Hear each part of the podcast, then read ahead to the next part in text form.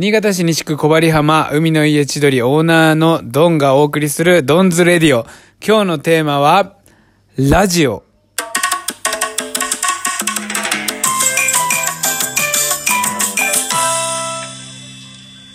はい、えー、今日ラジオに出演してきました。もう本当に呼んでくださってありがとうございます。FM 新潟の、えー、南波明宏の今夜もクロストゥミーという、えー、素晴らしき番組に、えー、ゲストで呼んでいただきました。で、もともと前回っていうかね、これで2回目なんだけど、前回に呼んでもらった時が結構ね、きっかけとなってこのドンズレディオに、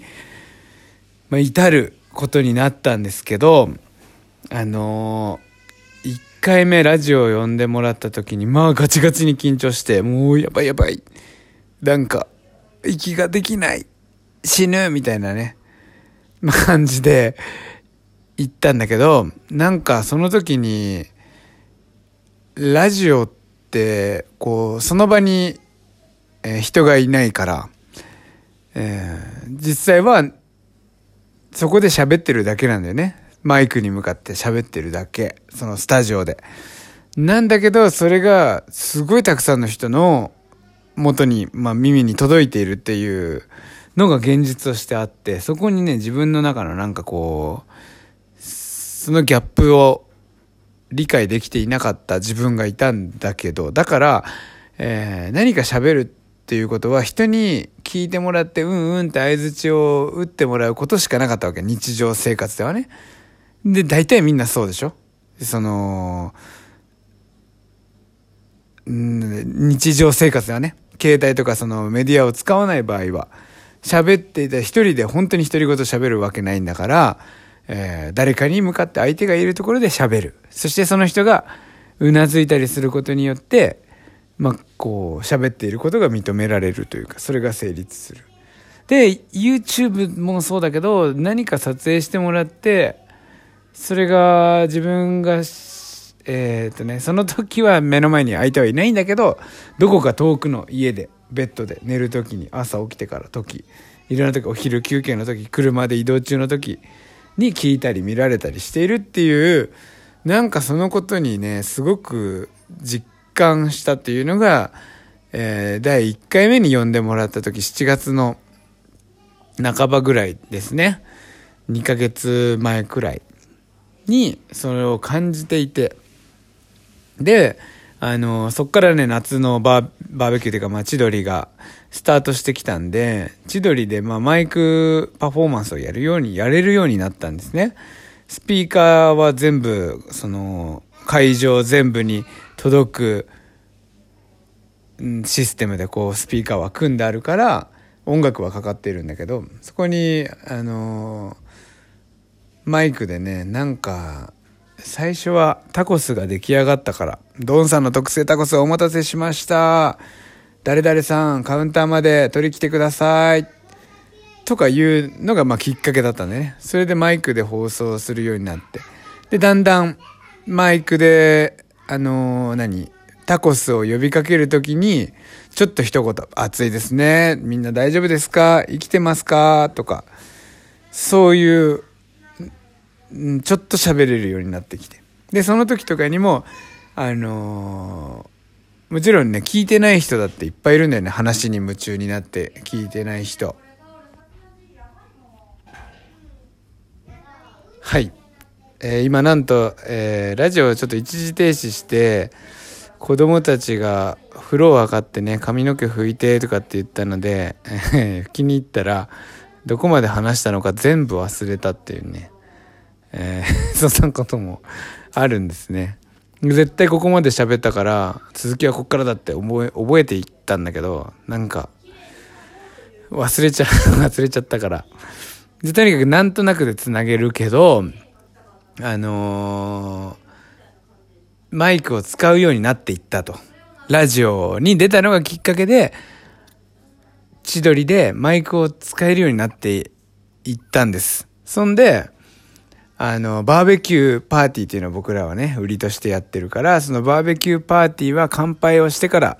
えー、スタートするっていうのが、まあ今までも僕の中のポリシーでね、パーティーは必ず乾杯をしてスタートしようっていう思いがあったから、それをやってたんだけど、それをマイクパフォーマンスでやるようになってきた。で、マイクで、何組もね、バーベキューが入ってる時とかって、まあすごいこう、盛り上がるんだけど、その、誰々さんチーム揃ったからじゃあ乾杯をしてください。乾杯をしたら飲み物片手にカウンターの周りに集まって、鉄板の周りに集まって、僕が説明しに行きますって言って、で、乾杯と同時に、えー、BGM をバーベキュー用のね、プレイリストに変えて、まあ、僕の登場のミュージックがあるんだけど、ちなみにね、ドン・オマールのタブーという曲なんだけど、それに変えて、えー、僕がマラカスを振りながら登場していくって、まあ、そういうパフォーマンスが、まあ、ラジオがきっかけとなって発展してきたんですよ。で、そこで、あのー、まあ、夏が終わりそうになってきた時に、どうやって来年の夏までこう、自分の存在をアピールしていこうかなって思った時に、やっぱり、インスタグラムもやってるけど、YouTube もやってるけれども、どうしても、あの、冬とかがね、この後来るから、その時に、僕のあの、いつものユニフォームで、上裸で、こう、行くっていうのは、ちょっと厳しいものがあるぞと。そして、ダウンコートとか着て、それでも、あの帽子をかぶってね、ソンブレロとサングラスをかけてるみたいな、そういうなんかちょっとこうコミカルな感じでも僕としてはな,、えー、なんか違うなと思って。で考えていった時にそうだ。ラジオだったら声だけだったら僕が帽子をかぶってようがかぶってなかろうがサングラスをねかけてようがかけてなかろうがその違いは声には何もないぞっていうまあ、ことに気づいて、だったら9月の1日から夏が終わったばっかりですよ。そこから毎日毎日の、えー、ラジオ配信っていうのをやってみようって思ったのが、まあ、これの誕生秘話です。まあ、1回目にね、今日もまあ思ったけど、今日もラジオ収録に行ってきて、本当に思ったけど、これができるって、これを毎週配信して、すごい大勢の人に届けるって、ぱり、素晴らしいことだなっていいなって羨ましく思いました。やっぱりね、あの、人間生きていて、一番大事なことは人に何かを伝えるっていうことだと僕は思うので、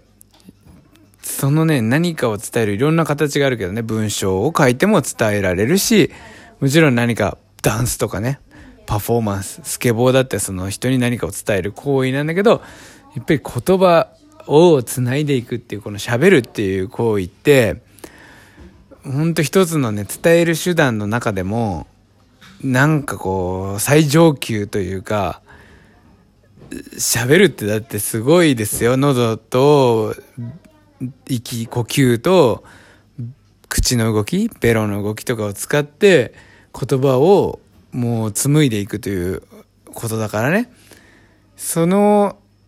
感じ、それにまあ、ふと感動したっていうかね、それがまあきっかけとなっていたっていう話です。はい。それでは、え、今度の日曜日の、日曜日の夕方6時ですね、新潟にいる人、まあ、全国の人だったとしても、県外の人でも、あの、ラジコっていうアプリで聞けるみたいです。ちょっとよくわかんないんだけど。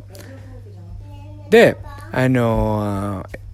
日曜日の夕方6時。パパさまたあっちで寝る？うんパパはこっちで寝るかな。